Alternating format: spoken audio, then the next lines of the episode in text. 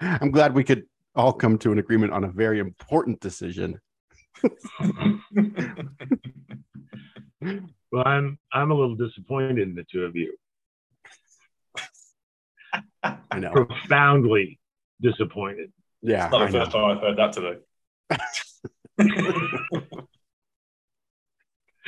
N- nor Brian. Nope, nope. Uh, not this week. I've heard that a couple of times. Different people. Uh, yeah, so so in the early eighties, Willie Nelson and Julio Iglesias had a song to all the all the girls I've loved before.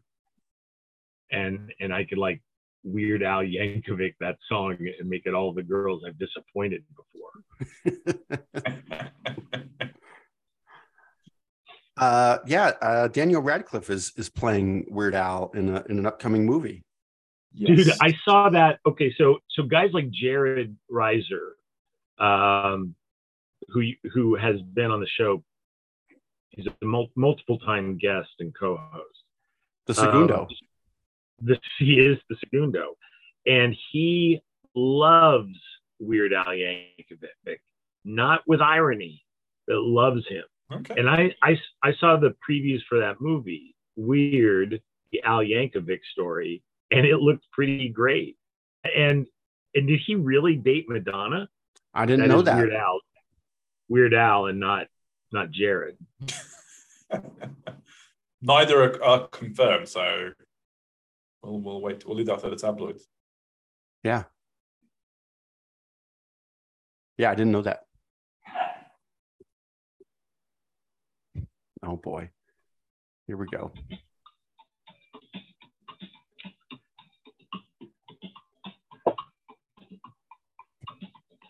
Do the right thing.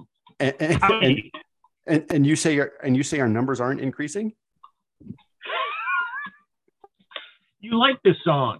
I do like this song. I like it better when it yeah. when I can really hear it. It's the twenty-first century boombox right there.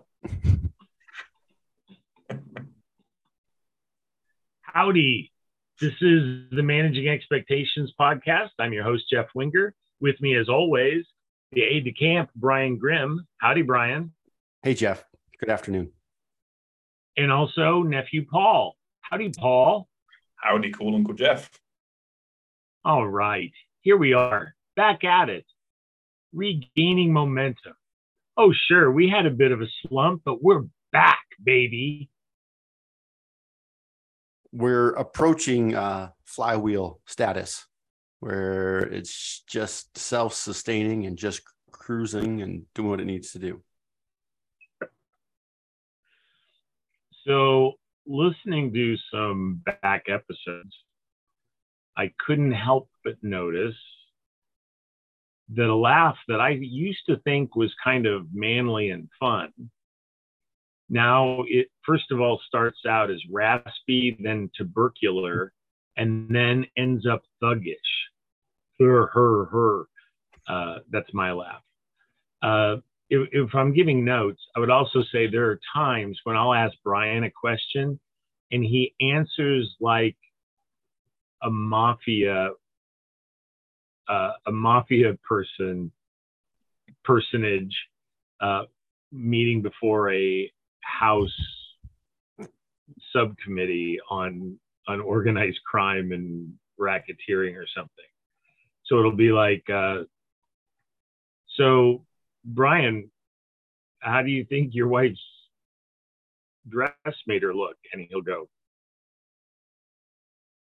I I have no comment. He leans into the microphone.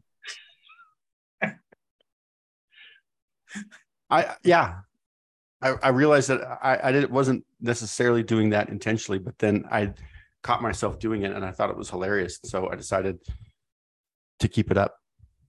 Actually, I think it's hilarious too. And then I also I also noticed a little bit of, hey, we've actually got an English guy on. Let me tell him everything I know about England and see if he's right. and every, every, you know, and every, and people love that. Yeah. Like I've read James Baldwin, so and Thomas Sowell. So, um, like for example, Black friends love it when I inveigh on the Black experience in America, because who who better than, you know, a sensitive, bright guy who's, you know, some, some somewhere around the Kelsey Grammer level of whiteness to explain the situation, the the the, the lived experience.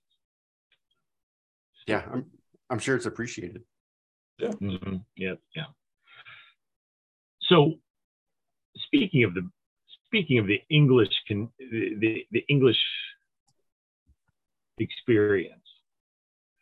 I thought you were going to say the English condition. That's where I thought that would go.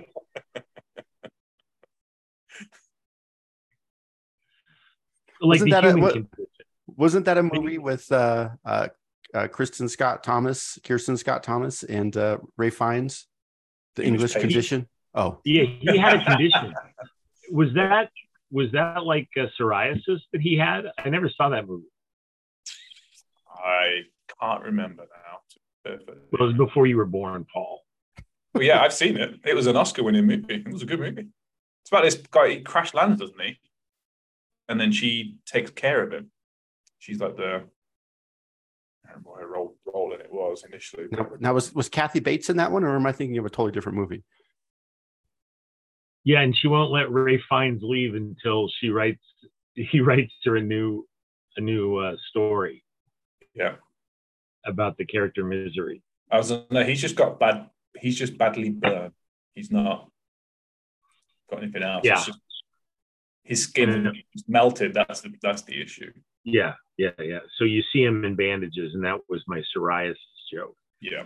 You, also, you stars want Colin me to get Firth. my whiteboard? You want me to get my whiteboard and diagram that joke for you guys? If you could, that'd be great. We can put that on the. Uh, can put that on the Twitter feed. You know what I was thinking? You know what? What could actually drive some uh, traffic to the website is if we put up photos every week. Like I, I recently, um, well, I, I recently returned to Denver with a lot of family photos, and uh, there, there was one in my baseball uniform, and I've got some hair on me, boys. What what what uh, what age were you?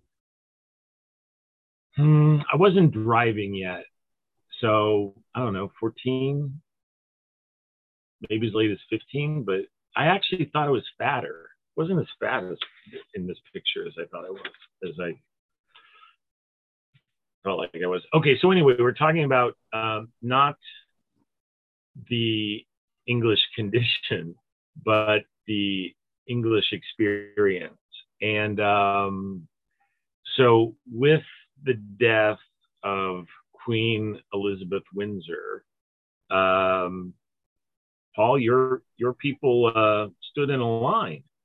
Oh, and how? Do you have anything you want to tell us about that? Um, the British art of queuing. It's a difficult one to to really explain, but any opportunity British people get when they congregate to queue, they just actually form into a line of some sort uh, behind something, whatever it is. Um, And even if, like, you know, you go to a fast food restaurant and there's obviously several different servers, the, the Brits will be in one line because that's what that's what we like to do. We're safe. Um, but, okay, so uh, there's different cashiers. Instead of just yeah. going to the next open cashier, they'll wait in the one line and... Exactly. Um, and that was highlighted by everyone queuing to see the uh, Queen Elizabeth um, coffin at Westminster Abbey. So they estimate got to almost five miles at one point, snaking, snaking forth. Um, it was taking people, I think, at the peak, something between twelve and fourteen hours from the start of the queue to actually see the coffin in Westminster Abbey. Uh, so, yeah, it was incredibly long. Um, But we see it everywhere. It's, it's funny, whenever we used to, and it, it is uniquely British, because I remember when we used to go on vacation, um, you know, Europe's right on the doorstep, and we regularly go to places like, you know, Spain or um, Greek islands, for example. You couldn't wait for a bus, and you could tell the Brits, because they would be there in an orderly queue at the bus stop. And then no one else would be there. But then when the bus would arrive, out of bushes and the cafes, wherever else, all the locals would come streamed out and just barge past all of the Brits and straight onto the bus. To the absolute consternation of all the Brits, at the uh, complete uh, lack of uh, any sort of manners whatsoever. But uh, yeah, it is it is hilarious. I say, bloody pushy. See, this is my experience. Um, okay, so so I have a friend who lived in London, and he was uh, texting me uh, hot takes about the Queen. Sorry. Um, and, and perhaps we, perhaps I should be crystal clear. I think that Elizabeth Windsor is uh, an extraordinary uh, political figure. Okay, over. You know what? She, she was queen for seventy years, for heaven's sake. I mean, she and she actually like sat down and talked to the prime ministers and, and all of that. Um, and so, I mean, no disrespect, um, but it it's not an institution that I'm, I you know, I mean, look, if I was born there, I'm sure I would, you know, be deferential to the Queen, but as an American, it just didn't make any sense to me at all. And uh, and her family is truly horrible. Um, you know, the whole, you know, and and uh, uh, King King Charles, right? King Charles the Tray. Yep. Yep. Hoping to do slightly better than the previous two Charleses. That's for sure. Is one of them Bonnie? Well, which so, one did Cromwell kill? The first one. Yeah. That was so, Charles the First. Yeah. Charles the First got um, managed to completely pretty much destroy what was the monarchy at that time and the power that they had, and led to effectively the, the democratic secular society that Britain became, having a elected parliament rather than a, a king rule. And then Charles the Second oversaw the Great Fire of London and the plague. Oversaw what? The Great Fire of London and the plague. Great. Yeah. So, yeah, Charles the Third just needs to not get beheaded or oversee another plague, and he should be okay. He'll be he'll be known as the best Charles. Well, we'll see. And then and then his his oldest son, I mean, people like him fine, right? Yeah, yeah. I think everyone seems to pretty much like him. Everyone has kind of come back around on Charles and Charles now after the Diana stuff. Everyone kind of blamed him and didn't like him as because of the way he acted there.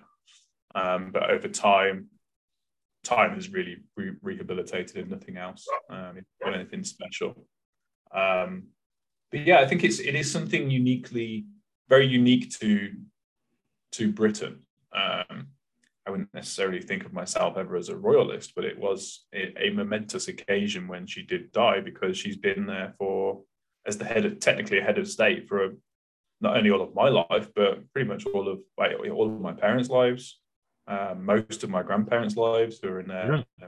late eighties. So she is an institution, and I think she's, I think everyone kind of relates to how she, what she'd been through in her life, if that makes sense, all of the various scandals or tragedies and stuff that they had to deal with. So she did it. She did it in a very British way, with a lot of stoicism, and you know, in the way that that, that many would like to be. Um, so we'll see. There's a lot of talk of the royal family reforming with with Charles at, at the helm, but we'll see what happens. Brian, do you have any follow-up questions to this? No, no, I don't. It is hilarious. It's hilarious. Um, no, here's the thing. Like when it when it comes to the monarchy, um, uh, yeah, it's just it's just not my thing. I mm-hmm. have an appreciation for it. to a, an extent that um, that uh, from a historical standpoint, there's some pretty interesting people and interesting things that have happened. But uh, I, I just, I, no offense, Paul, I just don't give it too much attention. No offense taken. I just don't give it. I just don't pay too much attention. Um, so, uh, so I was thinking. Somebody asked me if I watched the funeral. No, and and and then and then I started thinking. You you know, um, I remember when Charles and Diana were married, and oh my goodness, televisions were just. I mean, people were just glued to their T Vs to watch. You know, this fairy tale wedding, and uh, that would have been what, like eighty eighty? Yeah, I don't know, time ago. Yeah, I don't know, early eighties. Yeah. And um yeah, I didn't watch that either. I mean, it's honestly just had zero effect on my life. The closest it got to affecting me was when the most gorgeous woman I've ever seen outside the British Museum said that she worked for the Queen, and I said, the Queen of what? uh, uh, uh, brilliant.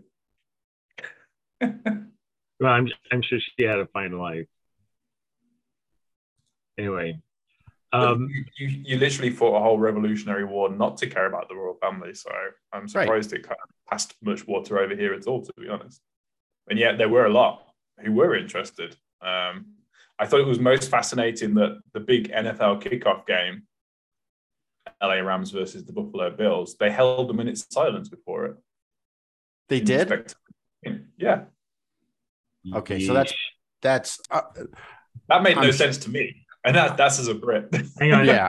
Brian's, pan- Brian's coming in hot. That's, pander- that's pandering. That, I mean, Roger Goodell wants to expand the N F L so bad to London, he can hardly stand it. And this is... this. That was all about that. I'm I'm certain. Yeah, I'm sure of it. Well, I want to come back to that because that doesn't make any sense. Sure, uh, it does. Uh, it's it's it's four time zones out of New York, right? Three. It is, but they've got is it five or six international games? Three of which are in England, one in Germany, and one in Mexico this year. Yeah. Which is the most ever, I think, outside, and the first time in Germany for a regular season. Okay, well, Mexico loves the N F L, and they especially love the Dallas Cowboys, okay? So the, the Dallas Cowboys are North America's team. Yes. which, is why, which, is why, which is why the N F L is sending the Arizona Cardinals this year. uh, yeah. Huh. Yeah. That's interesting. On the border. Still on the border. And then you would think you would think there would be enough Germans to get behind an N F L team. There's a there's there is actually a big following in Germany, um, not quite as big as the U K, and that's probably because of the military bases they had in the U, that the U S have have in oh, Germany. Right. That influence. But I remember when I worked for German-owned companies and spoke spoke to colleagues over there and sort you know talking about the weekend. Yeah, we. We'd be talking about the N F L, and that they're very knowledgeable. Um, so yeah, it's it's it's surprising, and give the N F L credit; they're turning themselves into a global brand. This, you know, sport that is exclusively belongs to North America, that likes to call its champion the world champion, um, is doing a great job of marketing itself worldwide. Honestly, because they sell out these games so quick, it's unbelievable.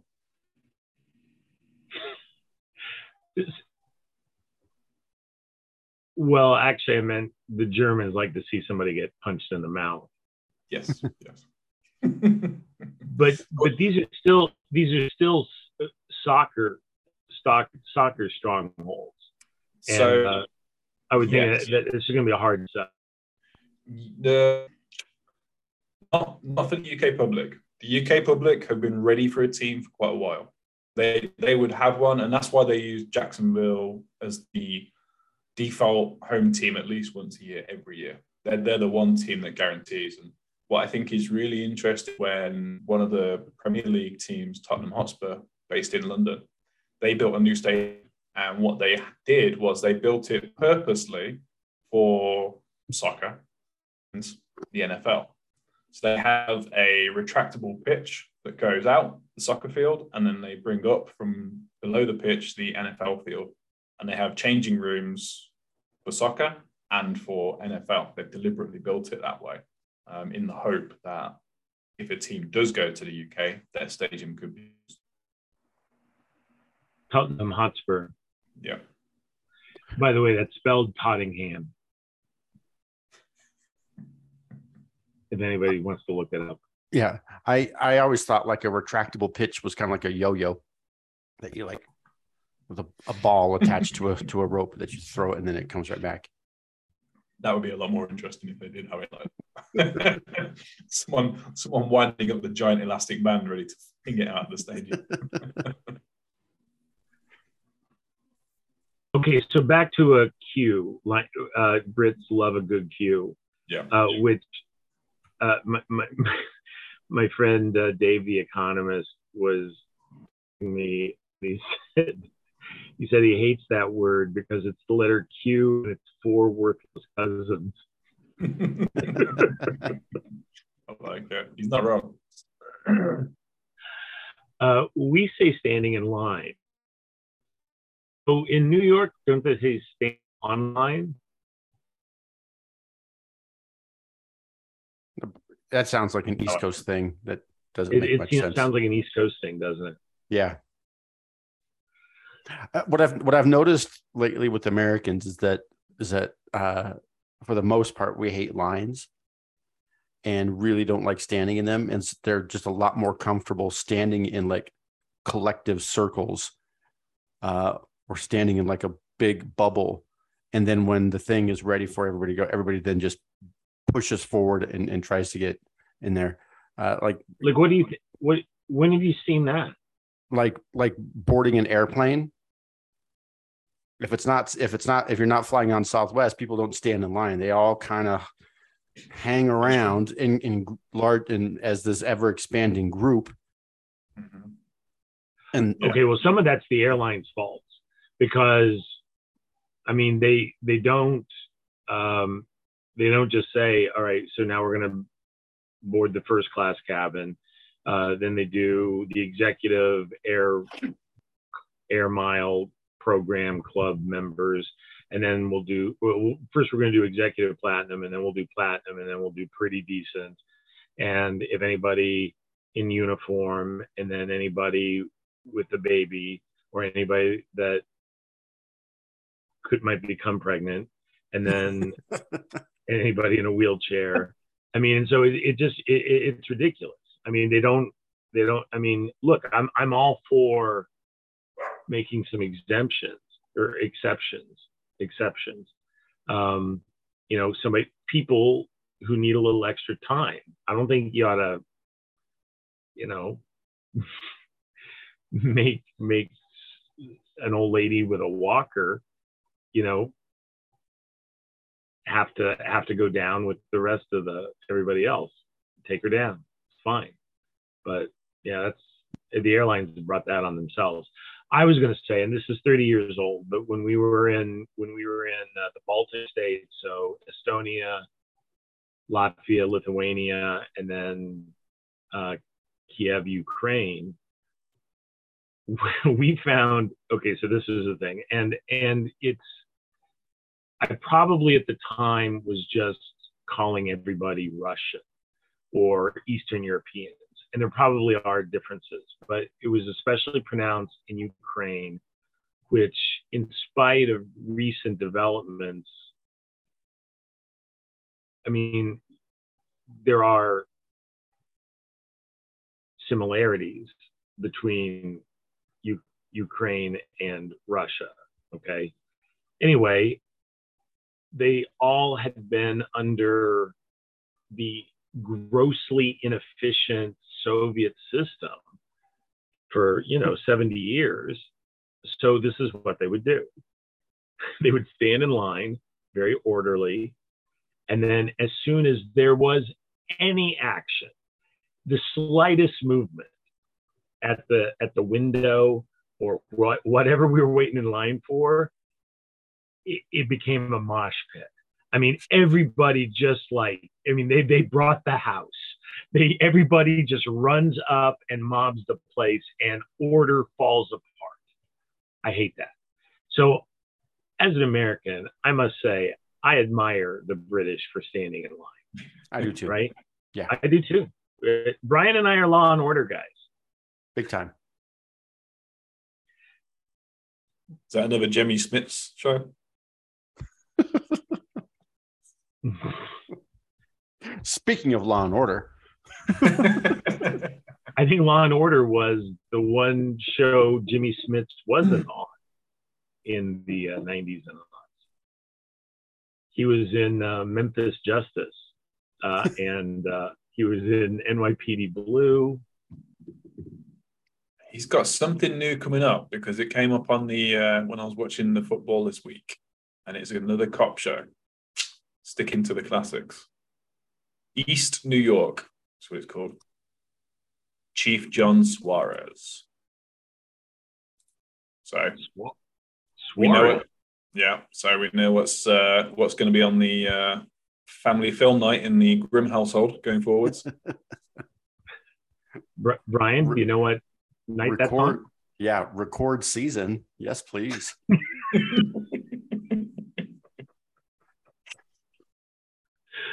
The, Dem- the Denver Broncos play at Wembley Stadium this year. Uh, they Ooh, play, nice.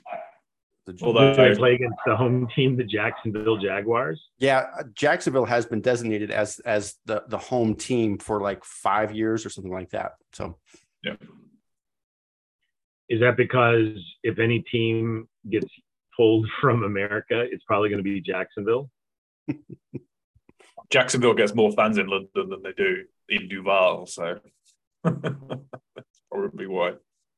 Although, uh, judging by the way the Broncos have started, I would uh, I'd rather be Jacksonville in that situation. Shots fired. Hmm. hmm. Okay. Well, th- thanks for your input, soccer boy.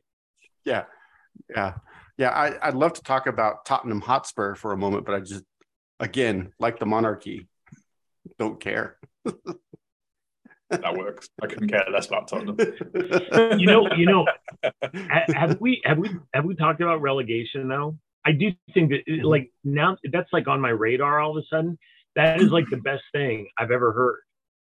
I mean, I'm so sick and tired of like only having one football game on and it's two bad teams. You know, by the end of this, like okay, the Cowboys so like, and Bengals last Sunday. I almost went out. It was that bad. No, but it's it's a, and, and and interestingly on on that topic of relegation, I was listening to a sports podcast a few weeks ago, and they were talking about how they actually felt it would really help the sport of baseball get more interesting hmm. if these owners who you know, and I'm sure you see it probably in a lot of other American sports. I don't know, but in baseball, it seems to be a real problem. These owners that just don't spend any money on the team. Just take the money from the fans, the networks, get rich off it, and put out a terrible, terrible team season after season. Whereas if they were to potentially get relegated, then all of a sudden there's more of an incentive to actually spend money on the team, try and develop the team, and actually win games consistently. Billy, we're a small market team with a small market budget, and I'm asking you to be okay with it. Yeah, the Oakland A's should definitely get relegated.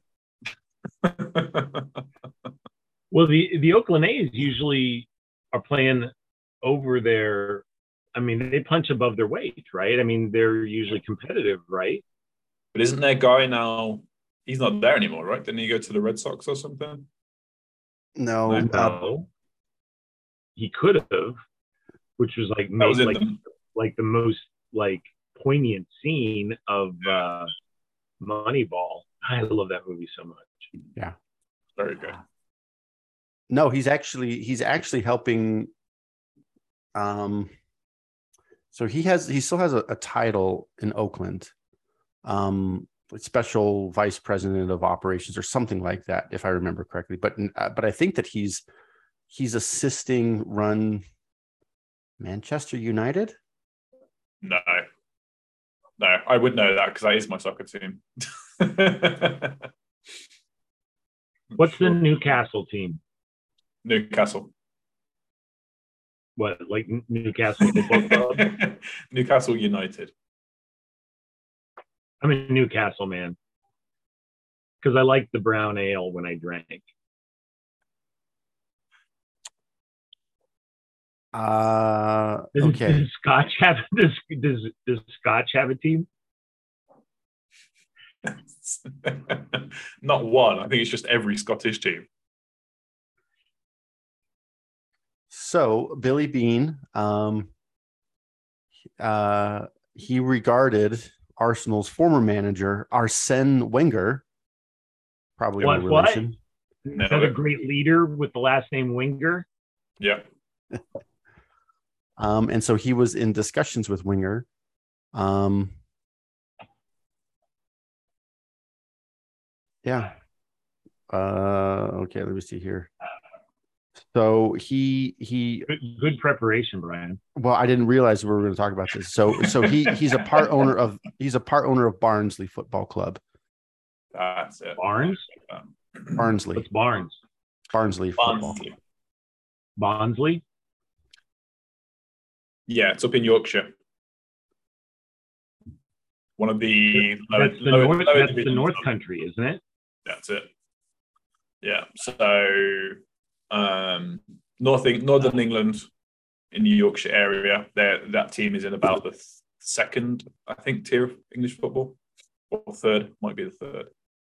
Yeah. Is is that the same ge- geographical area that Downton Abbey takes place? Uh, yeah, so Downton Abbey would be slightly south of that in Derbyshire. Derbyshire slash Yorkshire is kind of on the border. Okay, so this is why we need you to act more like an American as soon as possible. You are so sincere and earnest today, it, it, telling us all about the the the uh, the home of poets and kings, that shining dot in the frothy ocean, England. And, you know, you know, by the way, the chicks listening who, who just tuned in for you, Paul, this is like the best episode ever. Two is like a special Paul. You, you know what this is? This is like, this is like when This is like when The Thing and The Human Torch get knocked out and the Invisible Girl has to carry the, the day. Yeah, I was thinking the same thing. I'm such a jerk.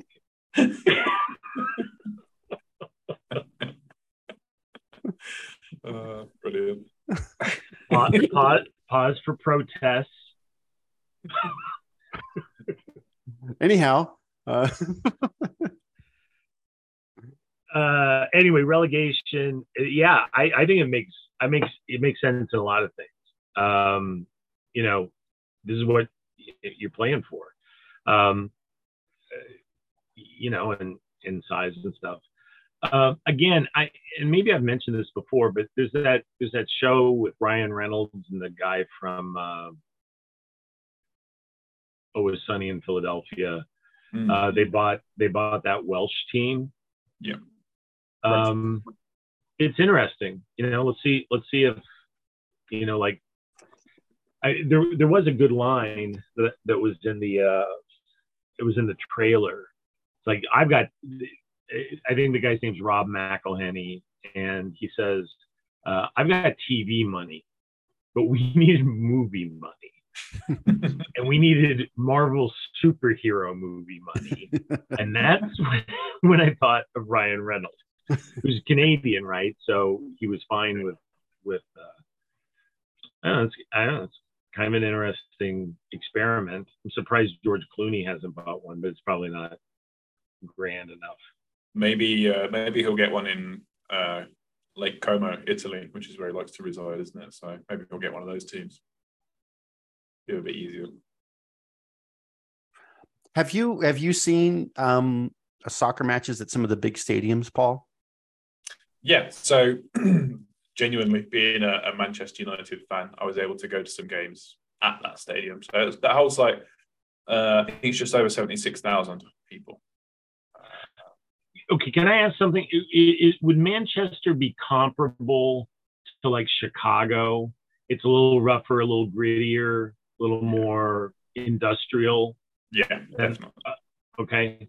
Yeah. Yeah.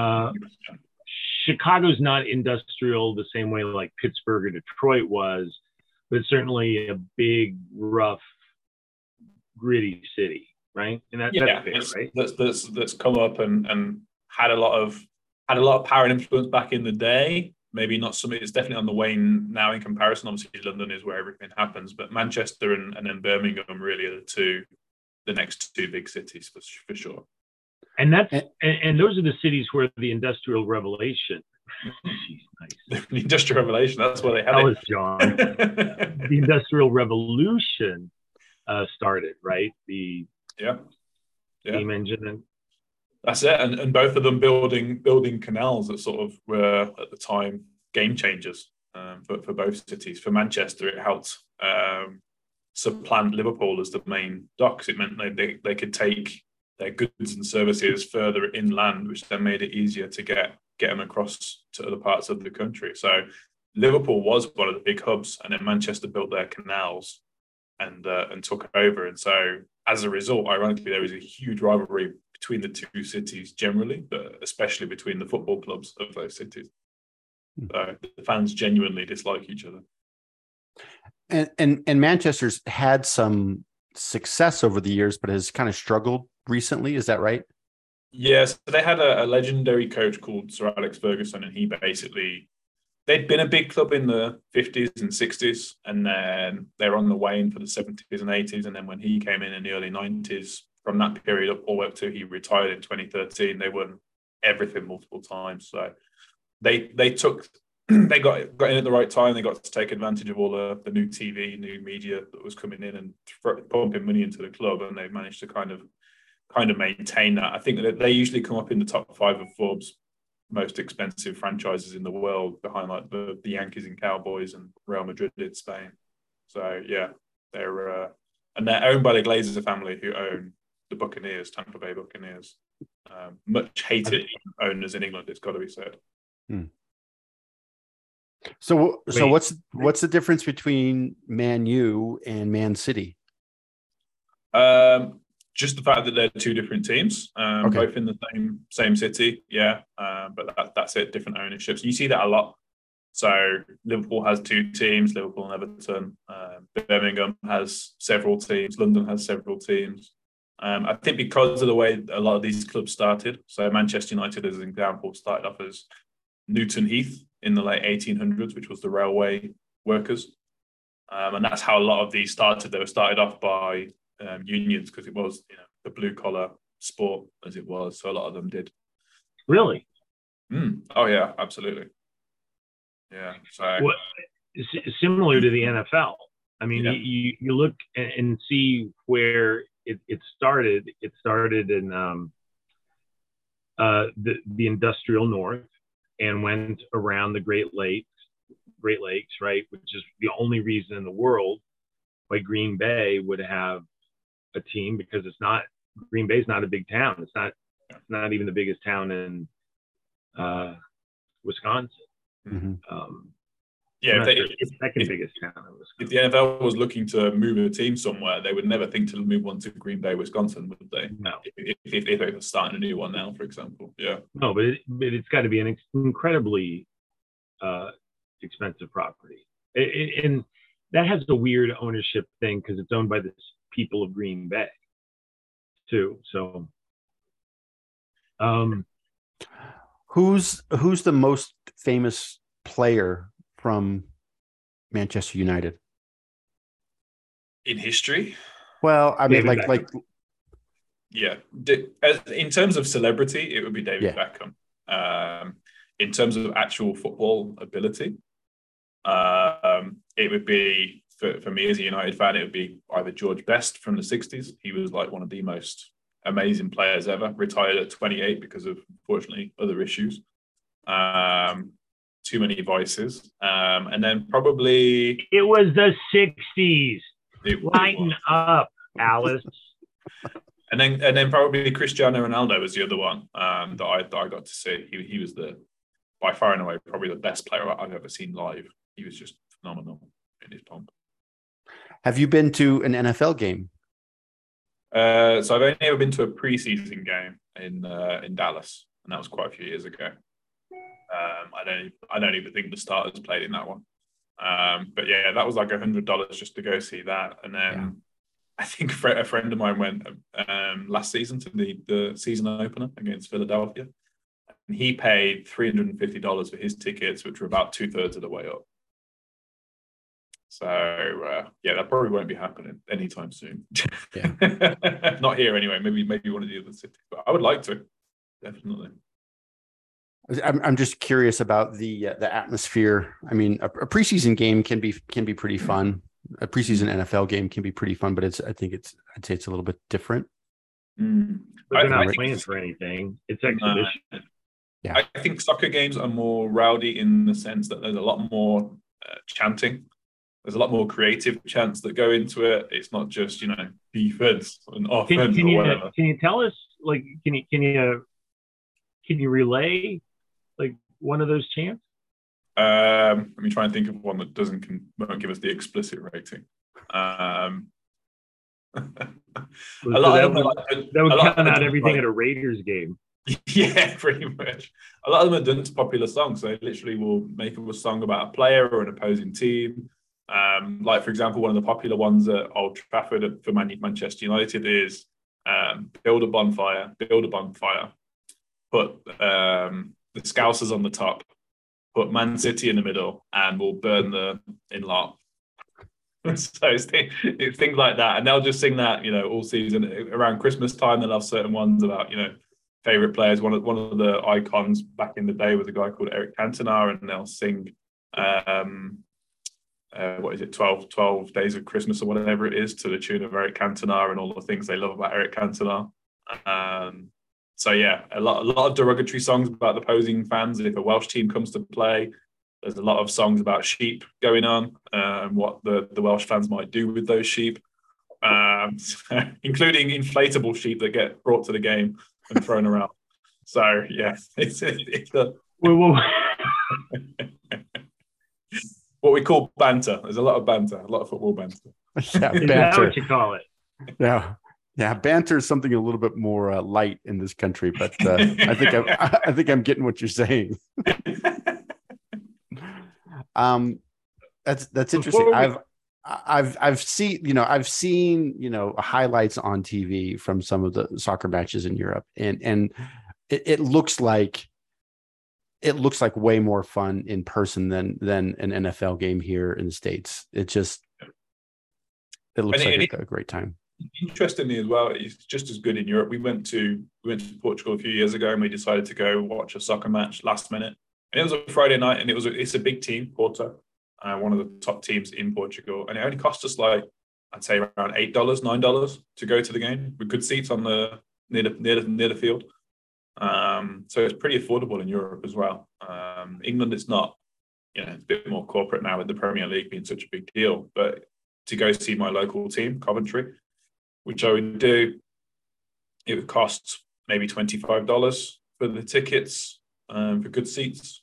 So, yeah, it's still generally pretty affordable. Um, the top level, maybe not so much as it used to be, but...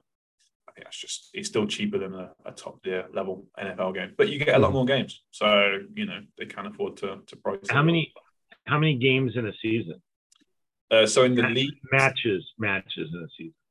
In the league season, there's thirty-eight, but you also have a lot of what we call cup competitions, kind of like side competitions. So you have the main league in each country. You then have um, several different levels of European competition, depending on where you finished in your league. There's um, national competitions as well, separate to the league season. So they estimate if they played potentially every single game, they could play between sixty, I think it's sixty to seventy odd games a season uh, if they get all the way in the competitions. Yeah. Brian, how much are uh, Major League Baseball games uh, to go to? I mean, you, you can't go that twenty-five bucks cheap, can you? No, I'd say probably an average ticket is probably around forty to fifty dollars for a Rockies ticket. Um, so that's a not great team at a at a nice ballpark. Uh, yeah, and it's it's interesting going back to what Paul was saying about owners that don't want to spend money on the team is that the Montforts have not.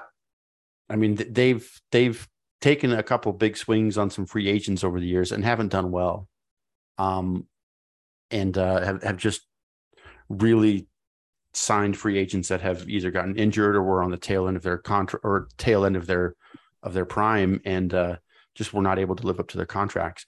And so what they've done is that they've turned Coors Field into a destination um, where, I mean, I think we'll do three million in attendance this year. Um, and, uh, you know, that they'll have thirty thousand people there every single night. Um, but the, But the product is not play skee ball and not and not watch a ball game. They're there to hang out and and enjoy, you know, enjoy the weather. The the ballpark is positioned in a way where they get they get great sunsets. I mean, listen, I know that I'm talking a lot about nature here, but but and, and how awesome Denver is, and how awesome Denver is. But but the truth but is, at least is I've that, heard of both of those things. Unlike every player that just came out of Paul's mouth, with the exception of David Beckham. Which you said first. Yeah. Um, and and, uh, and and so they. I had to spot him, David Beckham. And so they, you know, they've they they put in like a this rooftop bar that that people are crazy about. That you've got a great view of the city and the mountains, and and you know, young hip people go and hang out. They put in this place called McGregor Square with bars and restaurants and like mixed use. Um, real estate that is everybody's crazy about it. Um, and so they've, they've invested not in the players, but in the, in the overall experience, and they're making a ton of money from it. So they think, well, yeah, if the team happens to be good, bonus, but this is, this is the product that we're going to put out there. Okay. Well, that sounds horrible. I mean, and you know what? I might have underestimated those those ticket prices a bit. I'd say they're probably close to around seventy bucks a ticket, average price. Wow. Okay, so you're talking about going to a Dave and Buster's with a nice sunset with a seventy dollars cover charge. This is what I'm hearing. Well, I don't know if I would. I would loop Dave and Buster's into that. What did they? What did they do? I, I just, yeah, I wouldn't uh, make it, that, that don't make no sense. But, um, you know, there's having, having just recently been in Denver, I know that there's a lot of hip swinging folks that just like to make the scene. Don't care if that team's winning or not. Yeah. So, yeah. When they, when they were in the World Series in two thousand seven, um, very exciting. It was, it was so exciting. They won twenty of twenty-one games to close out the season to get into a play-in game. And then they were, I think they swept their first two teams that they played. And so they were waiting for the Red Sox and the Cleveland Indians to finish up their series. Um, I think they waited like twelve days for them to finish up their series because they had just blown through everybody else in the playoffs. Um, and they were, I think they were an out away from playing Cleveland in the World Series, which they would have, who they would have won, but then Boston ended up winning that, winning the series, and then came coming through and sweeping the Rockies. Uh, the Rockies were real competitive another year around there, right? Didn't yeah, yeah. I think they were had been in the playoffs like three out of four years around that period of time. What's Wash? What's Coach Washington's first name? Ron. Uh, Ron. Ron Washington. Uh, he was up there for a while, wasn't he? Not in Colorado, no. When in Colorado? No. All right. My mistake. Don Baylor was the, the manager of the Rockies, the first manager, who you might be thinking of. Hey, no, no. Okay, are you suggesting that I'm confusing my African-American baseball managers? Uh, Washington did uh, uh, was managing the uh, Texas Rangers the last time they were any good, right? That's right, yeah. They so had a great run. Like twenty eleven, twenty twelve-ish. Mm-hmm. I think they made it to the World Series um, under Ron Washington. Yeah. Tell him, tell him, Wash. It's incredibly Wash. hard. uh, yeah. Um, so go, go, going back to uh, our soccer talk, um, yeah, I think it'd be a blast to see either a, an E P L game or or something like that, E P L match or something. I think it, it looks like a, a, a total blast. So yeah, absolutely. They've got, and it'd be interesting as well to see how the World Cup gets taken this time when it comes, because it's going to be here what twenty twenty-six. I want to say in America, here in America. Yeah, I know Dallas is one of the host cities. I think Denver is as well. I thought it was anyway. Maybe, maybe that was one of the ones that missed out. But yeah, Dallas, the A T and T is going to be one of the host cities for for the World Cup, which is going to be expanded from thirty-two to forty teams that year. So yeah, that'd be interesting. Should be good. Okay, so what happens to? to like the European regular leagues on a year when there's a World Cup? Well, typically the World Cup is always played in the summer. Um, so it's that's at the end of the European season. The European season typically ends in May. World Cup will happen end of June into July. Um, okay. But this year, because um, Qatar bought the World Cup, um, they're playing it in December because it's uh, clearly too hot to play soccer in one hundred twenty, one hundred thirty degrees or whatever it gets to in Qatar in summer. So they're pausing the season. Not, by the way, not if you're coached by Bear Bryant. it's it's funny that Qatar didn't really care about like the guys who were building the stadiums, like nope. what season it was when they were performing this backbreaking work. But that's yeah. maybe. Uh, Another topic for another day. Yeah, probably. Um, yeah, a lot of contro- lot, a lot of controversies about this World Cup. Um, the timing of it is the minimum of those controversies, unfortunately. Um, so, so if they're playing the World Cup in December in twenty twenty-two, yes, uh, is that does that infringe on the European League? Yeah, so they're pausing the leagues. Um, so I think the World Cup starts. I want to say towards the end of November, actually, because England plays the U S A in one of the matches, and that's the day after Thanksgiving. Um, Black Friday. Talk yes. about staying in your queue. Exactly. Um, so yeah, so they, they're, they're based, the European season is basically going to go on hold from I want to say maybe early November, and then all the nations get together for their camps, fly out to Qatar, and yeah, the World Cup starts, and then the the season restarts in the Premier League at least, pretty much um, four or five days after the World Cup finishes, uh, end of December.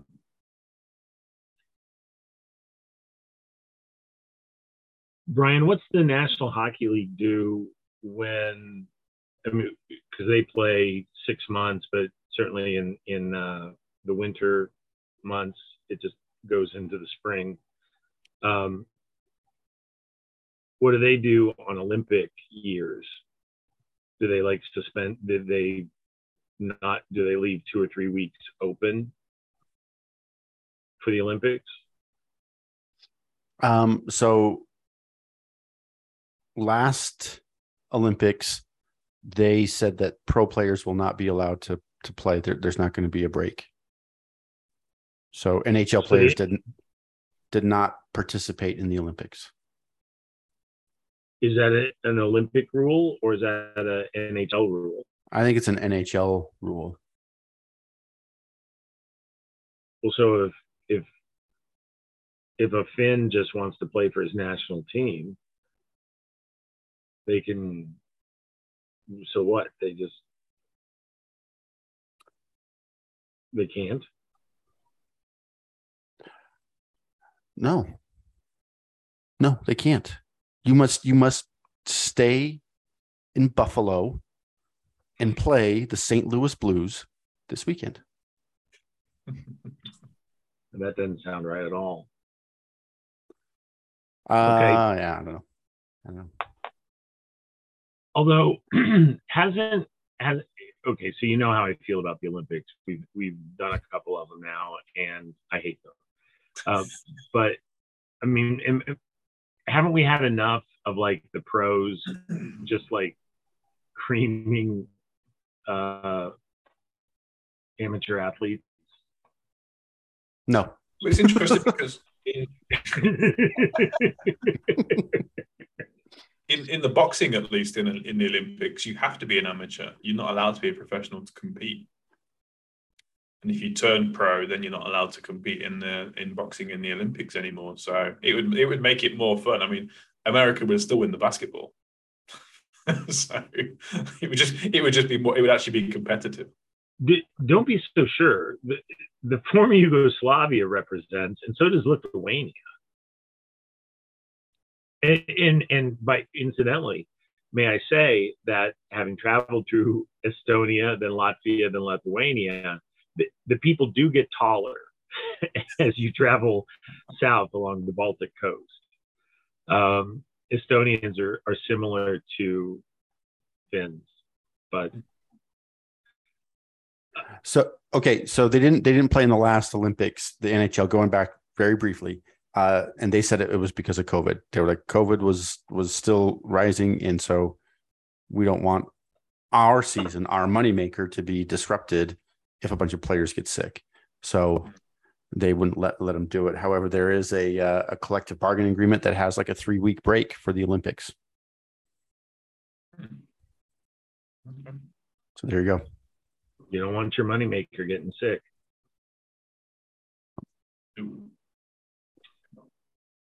Okay. Well, um, I'm sorry. I just can't think of a single other question to ask about football, or which is to say soccer. I, I was I was hoping to talk about standing in lines. I mean, I told you what it was like in, in Ukraine. But um, do you think, okay, so there's a couple of things, if I may. I'm, you know, I'm obviously urinating all over today's theme, which is European football.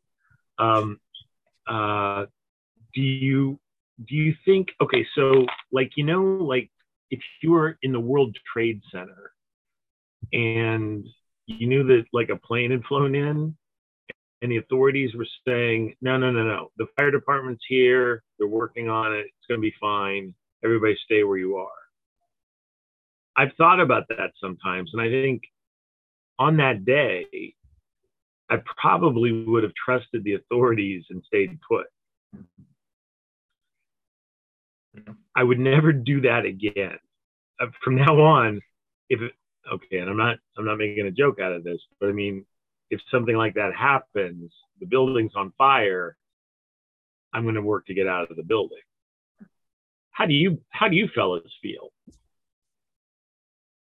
Uh, like you, I think I probably would have been inclined to to to stay and be like, okay, well, the professionals are going to come and get us, and and make a make a way out for us, right? I mean, it's I, I think.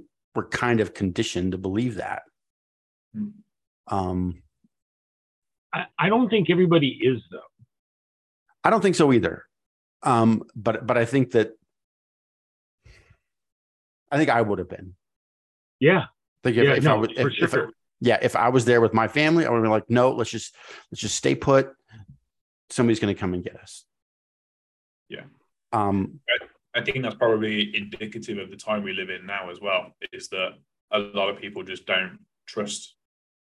I think there was a lot more trust and faith maybe twenty years ago. that the authorities were trying to do the right thing.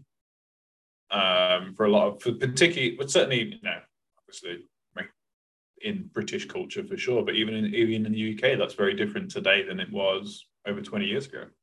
Absolutely. So, see, I, I would posit that people for whom the system, broadly, you know, broadly the system uh, works, um, have a tendency to trust it. Um, you, you expect, you know, you, you expect some some some reward or some fulfillment for your trouble of standing in line. I, you know, and, and, and there, but, but people for whom, and, and whether that's marginalized groups or whatever, uh, for whom the system doesn't work, I, I don't think that they like, they're more inclined to look for other remedies other than standing in line or don't tell me the fire department's coming. They're not coming for me. I'm out of here. Yeah. Colin, okay, this is two episodes in a row that I've quoted Colin Quinn, but he did a thing about, um, I, I think it was Colin Quinn, just talking about the march of humanity across the, the centuries. And he says, you know, we're all descended from the jerks. He says, you know, the people that wait in line, they're all dead. You know, it's the guy's hut in line that, that we're descended from. And I'm not, I'm not sure that's quite true, but that actually sounds a little bit right to me. Um, you know, I, I mean, there's just stuff that it's just not worth it to me. I don't want to, I don't know. You think like you see these places where like water and food shows in disaster areas, right? And guys just like lose their lose their minds and they start punching each other for, you know, whatever, and and then it's just it just becomes pandemonium. And you think, I don't know, I want to get in that, but then I've never seen my wife go hungry, so maybe I'd feel different then. The other thing is, okay, so we're so so. as Americans, we're like this different breed of cat, which is like kind of an offshoot of England, of Britain, of Britain, because there's a ton of Scots and Irish here, right? And in fact, the, the Scots Irish are their own breed of cat, and they're, yeah, they're they're a different breed of cat. So um, if you look at like surnames, like if you look up places and Wikipedia, just pick a city. Most most Americans seem to be descended from uh, Irish, which could be Scots Irish or Germans. And and and fellas, here we here we sit before you today. I was about to say, uh, yeah, uh, the Grim Lunsfords can agree with that. So, isn't Lunsford Swedish? English, English. Uh, is that what they told you? Paul? I yeah, sounds English. I would, I would, I would have it. It's end, it was spelled with a D at the end, right?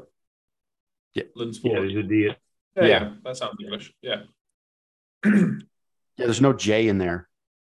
I was thinking of a, of a Lund Fjord. Yeah, yeah. Lundqvist would be like a, a, a Scandinavian name. Yeah, I'm Lunds, Lunsford. anyway, anyway, one one of the things that I've seen, and I've I, I, I've seen it with my own eyes, and I've had it verified by by other Europeans. It's like. There are there are people who get the job done. Um, Germans get the job, the Brits get the job done, but they're they're tight. They're pretty tight folks who don't allow for a lot of out of the box thinking or uh, what do you call it? Having fun. and, and, and I think that one of the things that over the twentieth century, and, you know, and, and, and I haven't traveled abroad in twenty years. Um, but I mean, all over the world, they kind of dig the Americans because they get the job done and they have fun while they're doing it. Yeah, I concur. Yeah. Uh, w- uh, okay. Um, by the way, speaking of all over the world, we've got a listener in New South Wales, Australia. How do you like that? Also, United Arab Emirates. So I, I don't know what we've said that's playing there, but thank you. Uh, okay. And then we've got um, uh, New Zealand. Wow. Okay. Welcome. Yeah. Yeah, welcome. Uh, a lot of a lot of listeners in Texas, uh, then like New York. Uh, Colorado's kind of been a weak suck lately. That's what, that's what they say on the farm when like an animal's kind of small and can't get in and mom, mother's teats. Okay, thanks for breaking that down. I was wasn't sure. I'm glad you did. I'm glad you said teat, because otherwise I would have been lost. Oh,